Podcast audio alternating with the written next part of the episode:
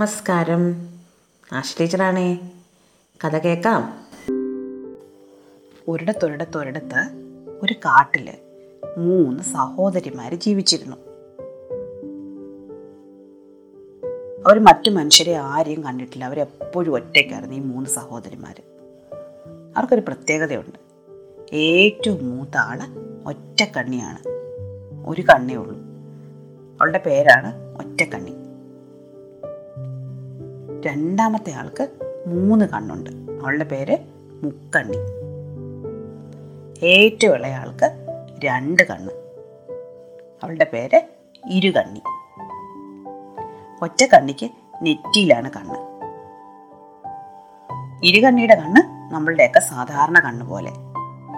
എന്നാൽ മുക്കണ്ണിക്ക് നെറ്റിയിൽ ഒരു കണ്ണും കൂടെ ഉണ്ട് സാധാരണ രണ്ട് കണ്ണും ഒരു കണ്ണും.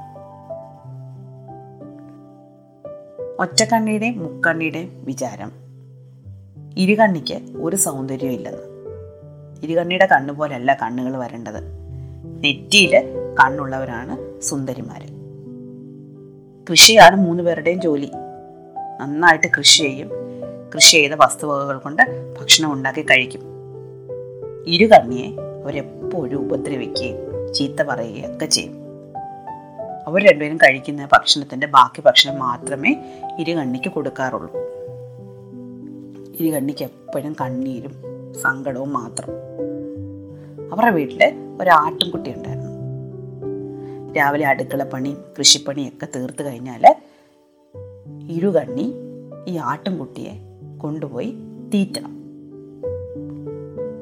അരുവിയുടെ കരയിൽ കൊണ്ടുപോയിട്ടാണ് തീറ്റേണ്ടത്. ആട്ടുംകുട്ടിയുടെ വയറ് നിറഞ്ഞു കഴിഞ്ഞിട്ട് ഇരുകണ്ണി വീട്ടിൽ മടങ്ങി വരാറുള്ളൂ. അങ്ങനെ മടങ്ങി വരുമ്പോൾ ജ്യേഷ്ഠത്തിമാർ രണ്ടുപേരും ഭക്ഷണം കഴിച്ചു കഴിഞ്ഞിട്ട് ബാക്കി വരുന്ന എന്തെങ്കിലുമൊക്കെ അവൾക്ക് വെച്ചേക്കും. അത് മാത്രമേ അവൾക്ക് കൊടുക്കാറുള്ളൂ. രാവിലെ അവൾക്ക് ഭക്ഷണം കൊടുക്കാറില്ല. അവർ രണ്ടുപേരും കഴിക്കും കേട്ടോ. ഇരുകണ്ണിക്ക് കൊടുക്കാറില്ല. ഒരു ദിവസം ഇരുകണ്ണി രാവിലത്തെ ഭക്ഷണമൊക്കെ ഉണ്ടാക്കി ജ്യേഷ്ഠത്തിമാർക്ക് കൊടുത്തു. അവർ മുഴുവൻ കഴിച്ചു. പാത്രങ്ങളൊക്കെ കഴുകി വെച്ച് കുറച്ച് കൃഷിപ്പണിയൊക്കെ ഉണ്ടായിരുന്ന ബാക്കി തീർത്ത് അവൾ ആട്ടിൻകുട്ടിയെ തീറ്റാൻ അരുവിയുടെ കരയിൽ വന്നു. വല്ലാതെ വിശക്കുന്നുണ്ടായിരുന്നു. വിശപ്പ് കാരണം അവളവിടെ കുനിഞ്ഞിരുന്ന് കരയാൻ തുടങ്ങി. കരയുമ്പോൾ ഒരു ശബ്ദം കേട്ടു മോളെ മോളെ എന്ന് വിളിക്കുന്നു. നോക്കുമ്പോൾ ഒരു അമ്മൂമ്മ. ഇരുകണ്ണി എന്താ ശ്രദ്ധിച്ചത്? ആ അമ്മൂമ്മയ്ക്കും രണ്ട് കണ്ണാണ്. ഇരുകണ്ണി വിചാരിച്ചിരുന്നത് ലോകത്ത് അവൾക്ക് മാത്രമേ രണ്ട് കണ്ണുള്ളൂ എന്നാ. അവൾക്ക് മാത്രമേ നെറ്റിയിൽ കണ്ണില്ലാത്തതുള്ളൂ എന്നാ അമ്മൂമ്മ ചോദിച്ചു നീ എന്തിനാ കരയുന്നേ? അവൾ പറഞ്ഞു എനിക്ക് വിശക്കുന്നു. ചേച്ചിമാര് എനിക്കിന്ന് ഭക്ഷണം ഒന്നും തന്നില്ല. ആട് തിന്നു കഴിഞ്ഞിട്ട് ആടിന്റെ വയറ് നിറഞ്ഞു കഴിഞ്ഞ് വീട്ടിൽ ചെല്ലുമ്പോഴേ എനിക്ക് ഭക്ഷണം തരൂ. അതും എനിക്ക് തികയാറില്ല. എനിക്ക് വല്ലാതെ വിശക്കുന്നു. അമ്മ പറഞ്ഞു നീ വിഷമിക്കണ്ട. ഞാൻ നിനക്കൊരു പാട്ട് പഠിപ്പിച്ചു തരാം. എന്ത് പാട്ടാന്നറിയാമോ? ആട്ടുംകുട്ടി ആട്ടുംകുട്ടി വിശക്കുന്നല്ലോ. ആട്ടുംകുട്ടി ആട്ടുംകുട്ടി ഭക്ഷണം എന്തായോ ആട്ടുംകുട്ടി ആട്ടുംകുട്ടി വിശക്കുന്നല്ലോ ആട്ടുംകുട്ടി ആട്ടുംകുട്ടി ഭക്ഷണം എന്തായോ എന്ന് നീ പറഞ്ഞാൽ ആട്ടുംകുട്ടി നിനക്ക് ഭക്ഷണം തരും. നിനക്ക് ആവശ്യമുള്ള ഭക്ഷണം തരും.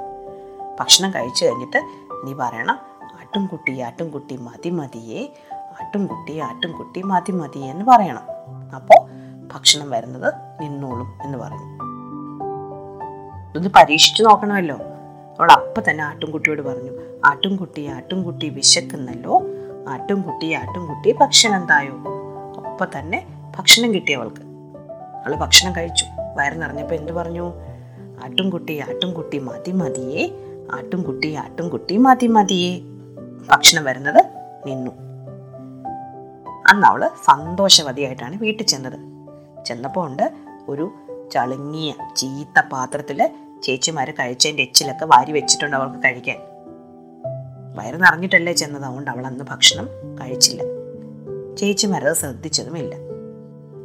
അവൾ അതെല്ലാം കളഞ്ഞിട്ട് പാത്രം കഴുകി വെച്ചു. അവൾ ഉറങ്ങിക്കഴിഞ്ഞപ്പോഴാണ് ചേട്ടത്തിമാർ നോക്കിയത്. നോക്കിയപ്പോൾ മുറ്റത്ത് ഒരു ചെടിയുടെ ചോട്ടിൽ കുറേ എച്ചിൽ കിടക്കുന്നു. അപ്പോൾ ഇവൾ കഴിച്ചില്ലല്ലോ? ചേച്ചിമാർക്ക് അത്ഭുതമായി. എല്ലാ ദിവസവും എന്ത് കൊടുത്താലും തിന്നുന്ന അവൾ ഇന്ന് കൊടുത്തത് കഴിച്ചിട്ടില്ലല്ലോ. രണ്ടുപേരും ആലോചിച്ചു ഇതെന്താ ഇന്ന് ഇവൾ ഭക്ഷണം കഴിക്കാഞ്ഞത്?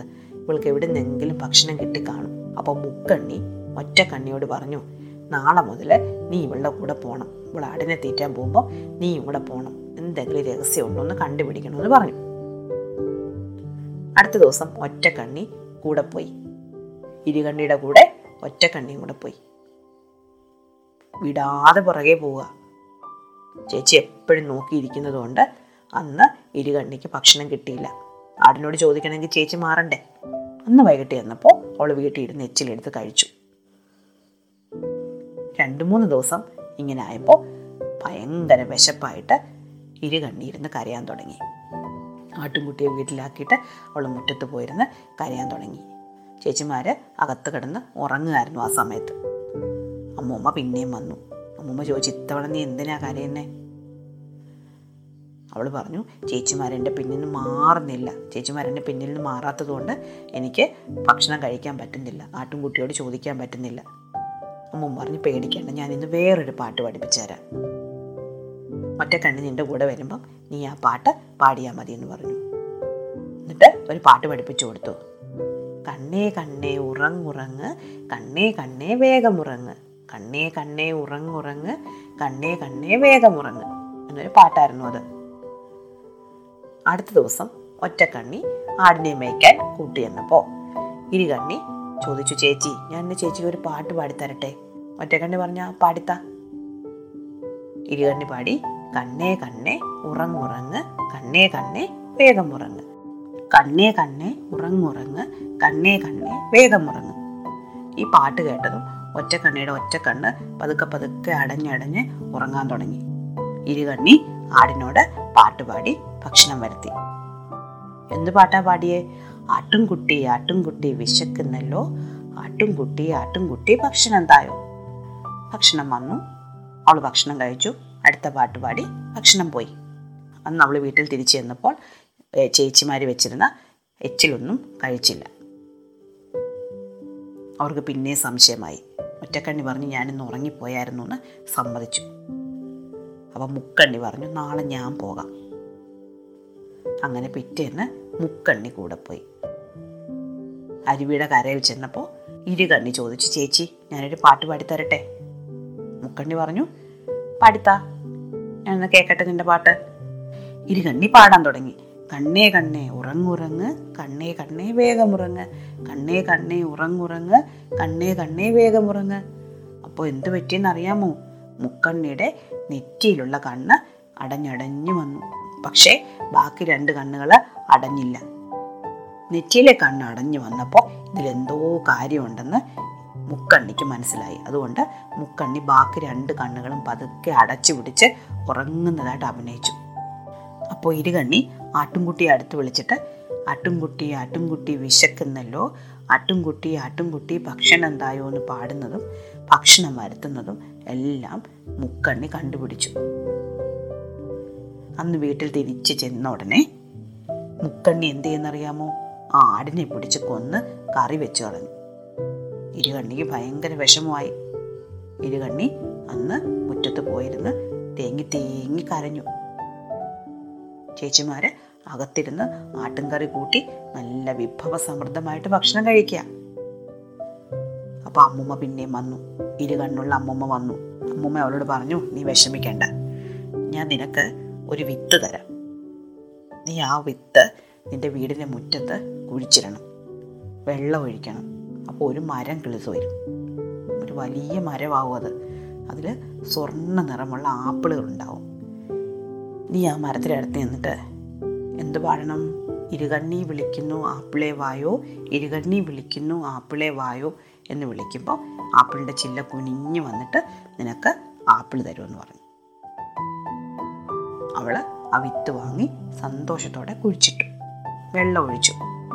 അടുത്ത ദിവസം രാവിലെ എഴുന്നേറ്റപ്പോൾ ഉണ്ട് ഒരു വലിയ മരം നിൽക്കുന്നു മുറ്റത്ത്. ഒറ്റ കണ്ണിക്കും മുക്കണ്ണിക്കും മരം കണ്ടപ്പം ഭയങ്കര അത്ഭുതമായി. തലേന്ന് അവിടെ ഒരു മരം ഇല്ലായിരുന്നല്ലോ. ഇപ്പം നോക്കുമ്പോൾ ദാ ഒരു വലിയ മരം നിൽക്കുന്നു ഒരു മരത്തിനടുത്ത് വന്ന് നിന്ന് മരം കാണാൻ തുടങ്ങി. അപ്പോഴുണ്ട് ഒരു കുതിര കുളമ്പടി ശബ്ദം കേൾക്കുന്നു. കുതിരപ്പുറത്ത് ഒരാൾ വന്നു. അയാളുടെ തലയിൽ ഒരു ഹെൽമെറ്റ് വെച്ചിട്ടുണ്ടായിരുന്നു. അതുകൊണ്ട് അയാളുടെ മുഖം കാണാൻ വയ്യ. അയാൾ വരുന്നത് കണ്ടുകൊണ്ട് ജ്യേഷ്ഠത്തിമാർ രണ്ടുപേരും കൂടെ ഒരു വലിയ വീപ്പ മറിച്ചിട്ട് ഇരുകണ്ണി അതിനടിയിലാക്കി കളഞ്ഞു. നാണക്കേടല്ലേ? ഇങ്ങനെ വൃത്തികെട്ട നെറ്റിയിൽ കണ്ണില്ലാത്ത ഒരു ജന്തുവിനെ മറ്റുള്ള ആൾക്കാർ കണ്ടാൽ? അതുകൊണ്ടാണ് അവളെ മറച്ചു വെച്ചത്. കുതിരപ്പുറത്ത് വന്ന ആൾ ചോദിച്ചു നല്ല ഭംഗിയുള്ളൊരു മരം കണ്ടുകൊണ്ടാണ് ഞാൻ ഈ വഴി വന്നത്. എനിക്കൊരു ആപ്പിൾ തരാമോ? അവർ ചോദിച്ചു അതിനെന്താ? തരാലോ? സ്വർണ ആപ്പിളാ. അയാൾ പറഞ്ഞു ഞാൻ കണ്ടു ഇത് സ്വർണ ആപ്പിളാണെന്ന്. എനിക്കൊരു സ്വർണ ആപ്പിൾ തരാണെങ്കിൽ നിങ്ങൾ ചോദിക്കുന്ന എന്ത് ഞാൻ നിങ്ങൾക്ക് പകരം തരാം. എനിക്കൊരു സ്വർണ ആപ്പിൾ തന്നാൽ മതി. രണ്ട് ചേച്ചിമാരും കൂടെ ആപ്പിൾ പറിക്കാൻ വേണ്ടി ചാടുന്നു കമ്പെടുത്തോണ്ട് വന്ന് തല്ലുന്നു മരത്തിൽ കയറാൻ നോക്കുന്നു. എന്ത് ചെയ്തിട്ടും ആപ്പിൾ പറിക്കാൻ പറ്റുന്നില്ല. അവർ കൈ എത്തുമ്പോൾ ആപ്പിളിന്റെ ചില്ലകൾ മേളിലേക്ക് മേളിലേക്ക് മേളിലേക്ക് അങ്ങ് പോവാം. ചേച്ചിമാരെറിഞ്ഞ ഒരു കല്ല് വീപ്പയുടെ പുറത്ത് എന്ന് വീണു. അപ്പോൾ വീപ്പയിലിരുന്ന് ഇരുകണ്ണി ചെറുതായൊന്ന് ശബ്ദം ഉണ്ടാക്കി കുതിരപ്പുറത്തിരുന്ന ആളത് കേട്ടു. അയാൾ ചോദിച്ചു എന്താ വീപ്പയ്ക്കകത്തുനിന്നൊരു ശബ്ദം കേൾക്കുന്നേ? ചേച്ചിമാര് പറഞ്ഞു ഞങ്ങളുടെ വീട്ടിൽ കാണാൻ കൊള്ളാത്ത വൃത്തി കേട്ട ഒരാളുണ്ട്. അവളെ ഞങ്ങൾ അതിനകത്താക്കി വെച്ചിരിക്കുക അയാൾ പറഞ്ഞു അവളെ ഒന്ന് പുറത്തിറക്കിക്ക ഞാനൊന്ന് കാണട്ടെ. അവരെ വീപ്പ പൊക്കി ഇരുകണ്ണിയെ പുറത്തിറക്കി. കുതിരപ്പുറത്തിരുന്ന ആൾ ചോദിച്ചു നീ ഒന്ന് നോക്കിക്കേ ആപ്പിൾ പറിച്ചു തരാൻ പറ്റുമെന്ന് അവൾ കൈ എത്തിച്ച് പാട്ടുപാടി ഇരുകണ്ണി വിളിക്കുന്നു ആപ്പിളെ വായോ? ഇരുകണ്ണി വിളിക്കുന്നു ആപ്പിളെ വായോ? ആപ്പിളിന്റെ ഒരു ചില്ല താഴേക്ക് കുനിഞ്ഞു വന്നു. അവളൊരു ആപ്പിൾ പറിച്ച് കുതിരപ്പുറത്തിരുന്ന ആൾക്ക് കൊടുത്തു. ആപ്പിൾ തിന്നാൻ വേണ്ടി അയാൾ അയാളുടെ തലയിൽ ഇരുന്ന ഹെൽമെറ്റ് ഊരി. നോക്കുമ്പോൾ അയാൾക്ക് രണ്ട് കണ്ണുകൾ. മുക്കണ്ണിക്കും ഒറ്റക്കണ്ണിക്കും ദേഷ്യം സഹിക്കാൻ പറ്റിയില്ല. അവർ ആദ്യമായിട്ട് കാണുന്ന ഒരു മനുഷ്യനായിരുന്നു. അയാൾക്കും രണ്ട് കണ്ണ്. രണ്ട് കണ്ണുള്ള ആ മനുഷ്യൻ ചോദിച്ചു എനിക്ക് ആപ്പിൾ തരുന്ന ആൾക്ക് ചോദിക്കുന്ന എന്തും തരാന്ന് ഞാൻ പറഞ്ഞല്ലോ. ഞാൻ ഈ രാജ്യത്തെ രാജകുമാരന്. എന്ത് വേണം? ഇരുകണ്ടി പറഞ്ഞു എനിക്ക് വേറെ ഒന്നും വേണ്ട. എന്നെ ഈ ചേച്ചിമാരുടെ അടുത്തുനിന്ന് രക്ഷിച്ചുകൊണ്ട് പോയാൽ മതി. രാജകുമാരൻ പറഞ്ഞു നിന്നോളം സുന്ദരിയായ ഒരു പെൺകുട്ടി ഞാൻ എന്റെ രാജ്യത്ത് മറ്റെങ്ങും കണ്ടിട്ടില്ല. അതുകൊണ്ട് ഞാൻ നിന്നെ എന്റെ രാജ്ഞിയാക്കാം. നീ എന്റെ കൂടെ പോന്നു. എന്ന് പറഞ്ഞ് അവളെ വിളിച്ച് കുതിരപ്പുറത്തിരുത്തി ഓടിച്ച് പോയി. അവളെ വിവാഹം കഴിച്ച് അവർ സന്തോഷമായിട്ട് ജീവിച്ചു. മുക്കണ്ണിയും ഒറ്റക്കണ്ണിയും കൂടെ മരത്തിന് ചുറ്റും ഓടി നടക്കുക. ഇരുകണ്ണി പാടിയ പാട്ടൊക്കെ അവർ പാടി നോക്കുന്നുണ്ട്. പക്ഷെ എന്ത് ചെയ്തിട്ടും ആപ്പിൾ താഴേക്ക് വന്നതേയില്ല. കുറെ കാലം കഴിഞ്ഞപ്പോൾ ആ ആപ്പിൾ മരം അപ്രത്യക്ഷമായി പോവുകയും ചെയ്തു. ഇഷ്ടമായോ കഥ?